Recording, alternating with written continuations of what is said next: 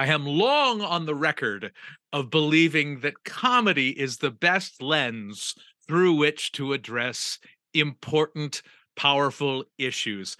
And I've only just been reminded that musical comedy is maybe even a better way to do that. But now that I've seen the world premiere of Matthew C. Yee's Lucy and Charlie's Honeymoon at the Looking Glass Theater, I am more convinced of this universal truth than ever. Matt, congratulations, my friend.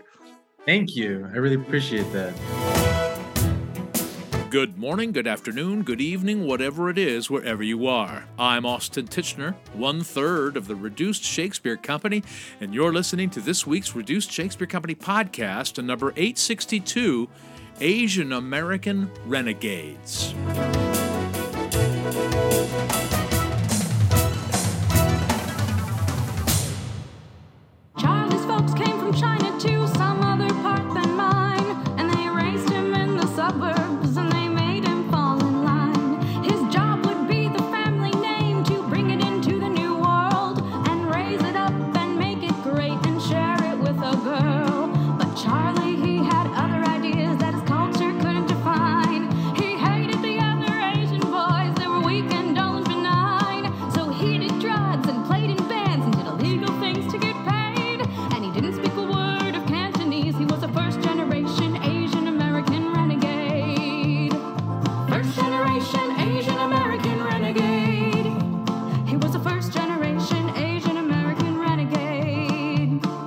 That's an excerpt from the opening number of Lucy and Charlie's Honeymoon, the new country and western musical written by Matthew C. Yee, now having its world premiere at the Lookingglass Theatre in Chicago and running until July 16, 2023. Matthew also plays the titular Charlie, and his brother Peter is played by the great comic actor Rammel Chan. And both actors joined me last weekend for a conversation about how Lucy and Charlie's honeymoon came to be. I asked Matt what came first the characters, the themes, or the country music vocabulary? Asian American Renegades. I started out with characters. I had Lucy and Charlie as sort of an idea uh, of I had an idea of who they were, and it was this couple that um, uh, wanted to have have an outlaw lifestyle, and they just got married and they want to go on their honeymoon. And I started working on this back in 2012, I believe it was. Um, I was in college and I was doing a, a, a on camera class, and we needed to come up with a scene that we wanted to film. And so I wrote this scene about this couple who are outside of a gas station and they're just arguing about how they should rob the gas station. And that was the whole scene. So that's where it started. And it didn't have anything to do with Asian American identity or any of the any of like the heavier topics that we touched on in the show. Um, but as the years went by and I got older and like I still was really interested in these characters and I wanted to find a way to turn it into something larger.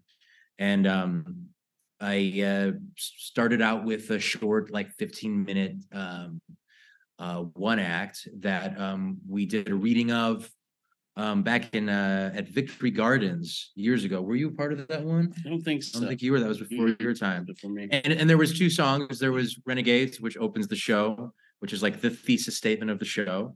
And what a great one it is. Thanks.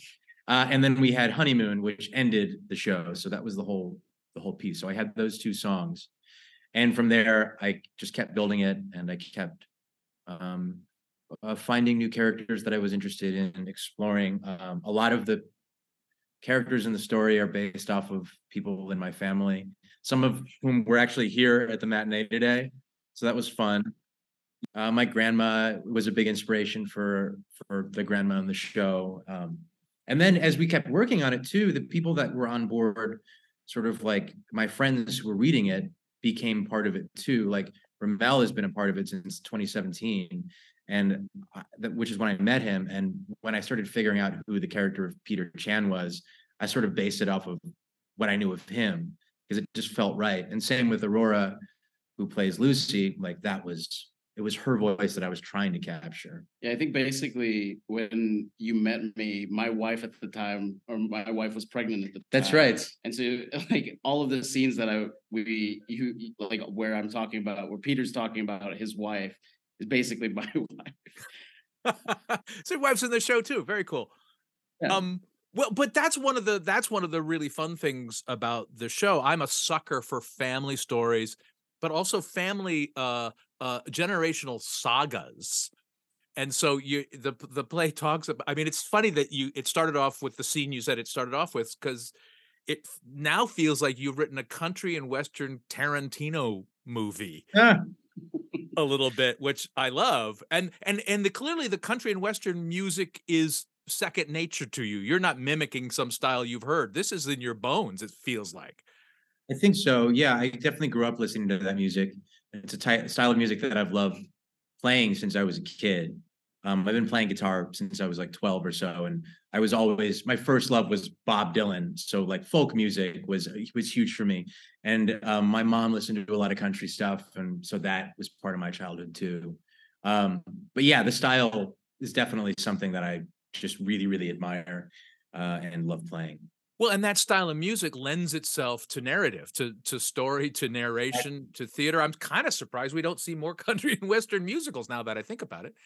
I know that style is so the style of songwriting is so specific and so um yeah, like all of the songs are about such specific details that a lot of times it feels like like how could this be universal but because it's so specific it becomes universal, you know? Right. Like yeah, that's some- something that I love about country as opposed to like pop and rock is like there are generalizations generally in rock music that are like about the big idea, right? Right.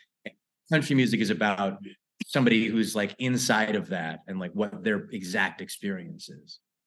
And and you talk about the universal to the spec or the specific to the universal. I mean, y- your show is is specifically about first generation Asian American renegades, and yet it- that feels like a universal idea of not only children of immigrants but also just anybody trying to find an identity, and particularly an American identity in this m- moment, like trying to figure out, well, Jesus, what the hell is an American identity anyway? Yeah, absolutely.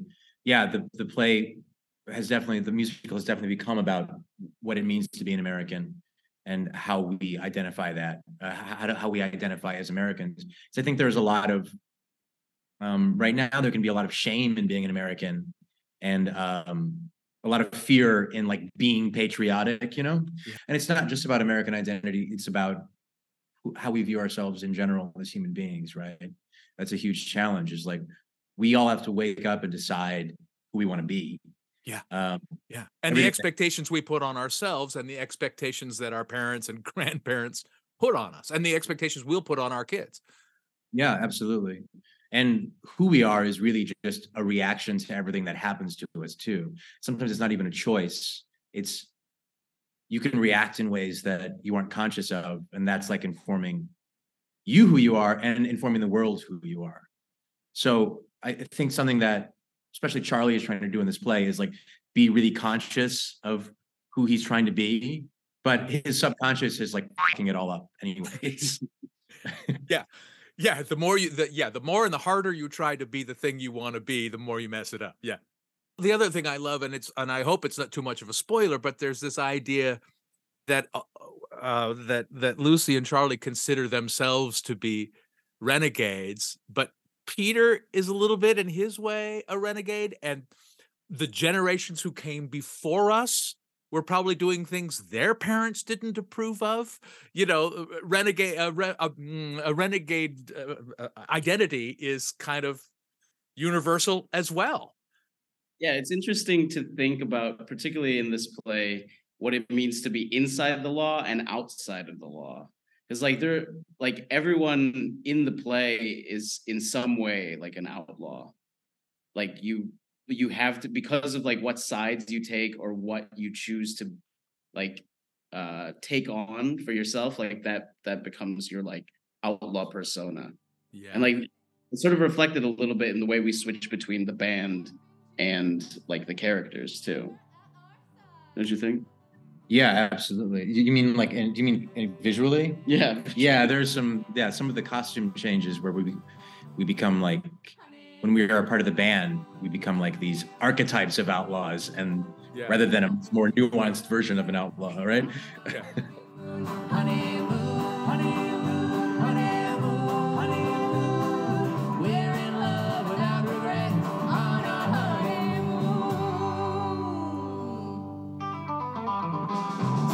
Hello. As far as I know, I'm Weird Al Yankovic, and you're listening to the Reduced Shakespeare Company podcast.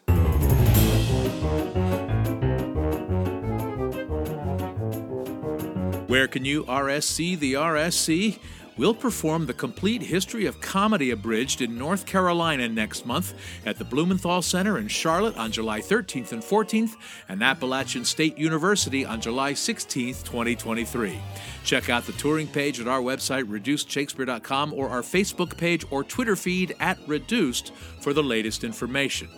Now back to my conversation with Matthew C. Yee and Rammel Chan, two of the actors in the Lookingglass Theatre world premiere production of Lucy and Charlie's Honeymoon, for which Matthew also wrote the book and score. Well, and can we talk about walking those tonal lines as this show does?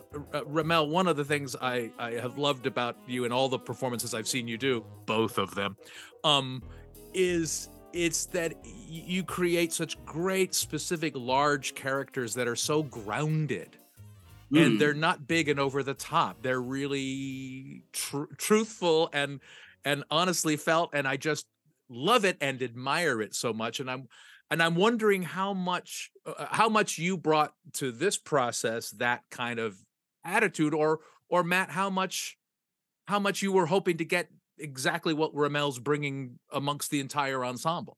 Because it is, it's comic, it could be over the top, but it's not. It's really grounded and real. So there's a lot of stuff in the script that I sort of attach to, like in terms of the relationship between like the family and it not a lot of it like through the process of like several years hasn't ended up like actually on stage but like i've like i've been able to take that stuff and bring it down a little bit like into this space where like this is about family this is about two brothers who are like have experienced something together or experiencing this identity crisis together but like one of them like chooses this side and the other chooses the other side. And i think it's a testament to your writing really matt that like it it shows like in the way the the play has like come out. Thanks. Yeah. Like i think that i think there is like interesting uh like the comedy is like very heightened and uh yeah i don't know. Part of it might might be the the the, the looking glass space as well which is wonderfully uh intimate.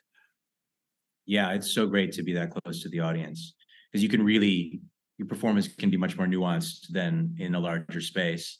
Um and that's i was going to say is like uh, one of the keys to comedy is like you have to be a real person no matter what your circumstances no matter how insane the situation i'm i'm putting them in you have to be a real person and you have to react honestly.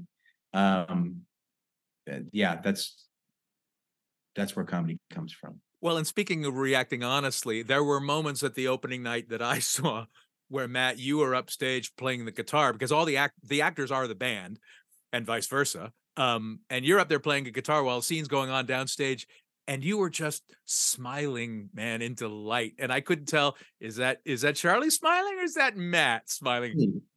That's one of the the things that i love about doing actor musician musical theater is that when you're playing an instrument a lot of times it's like that's just me playing a guitar. I think that's true for a lot of musicians. It's like to really experience it you're experiencing it as yourself.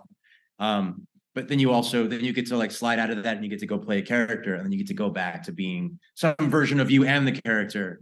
Um, and something that we were trying to capture with the staging was that we are a group of people uh, human beings who are not these characters who are telling the story together. And so seeing us on stage in the background like I'm like fiddling with all those pedals and stuff that I have and tuning my guitar and all this business that is like all utilitarian uh, to make the story is uh, something that I just love to to see because you get to the audience gets to watch everybody in the cast honestly enjoy the moments on stage together. It's really a fun way to do it. That's very cool because you're like channeling Harpo Marx in maybe a way you're not even aware of. Because Harpo Marx used to say, You know, when I'm running around chasing women and honking horns, that's me acting. The only time I'm not acting is when I'm on screen playing the harp. Huh. Mhm. Oh wow, that's perfect. Yeah, you can't um if you're really playing music, you can't you can't there's no lying. Because the notes have to be the notes and you have to be for it for it to be good, you just have to be there experiencing it. It's very you have to be in the moment when you're playing music. Where do we think the show goes from here? How much will you play with it during its run at Lookingglass? Um, what what's it? I guess these are two questions. What's it like? What's it like to be the author a- and the leading actor and standing up stage playing along, watching the fellow actors? And are you in your head going, "Oh, you kind of wish wish you didn't quite stick that landing"? Or Uh, I'll answer the no comment is a perfectly appropriate comment as well. No, uh, what's next is we just keep running the show the way that it is.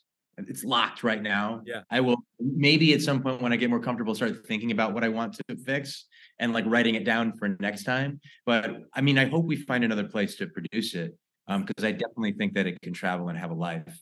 Um, because it's just such a fun show and it's such a fun show to do.